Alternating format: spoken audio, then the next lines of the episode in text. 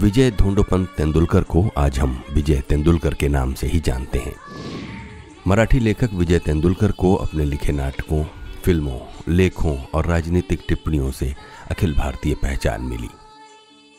हरगिज नहीं, हम किसी भी हालत में इस प्लान को नहीं मान सकते। आखिर किस दिमाग की उपज है ये? क्या इरादे हैं इसके पीछे? कि हिंदुस्तान के टुकड़े टुकड़े हो जाए? 9 जनवरी 1928 को कोल्हापुर में जन्मे विजय तेंदुलकर के पिता एक छोटे से पब्लिशिंग हाउस में क्लर्क थे।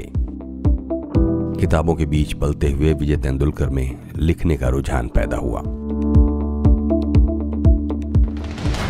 चौदह साल की उम्र में अपनी पढ़ाई बीच में छोड़ते हुए विजय तेंदुलकर स्वाधीनता आंदोलन में कूद पड़े। अखबारों में लिखकर जीविकोपार्जन करते हुए विजय तेंदुलकर कठिन जीवन स्थितियों से भी गुजरे, जब उन्हें मुंबई की झुग्गी बस्तियों में भी रहना पड़ा। जीवन को बहुत समीप से देखने ने विजय में लेखन का ताप पैदा किया।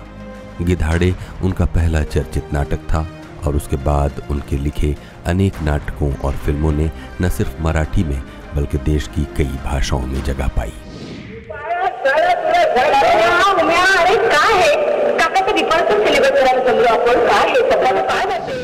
पाँच दशकों से भी ज़्यादा मराठी रंग जगत में सक्रिय रहे विजय तेंदुलकर ने अपने साहित्य के ज़रिए समाज से जुड़ी समस्याओं और राजनीतिक मुद्दों को मंच पर बड़े प्रभावी ढंग से पेश किया।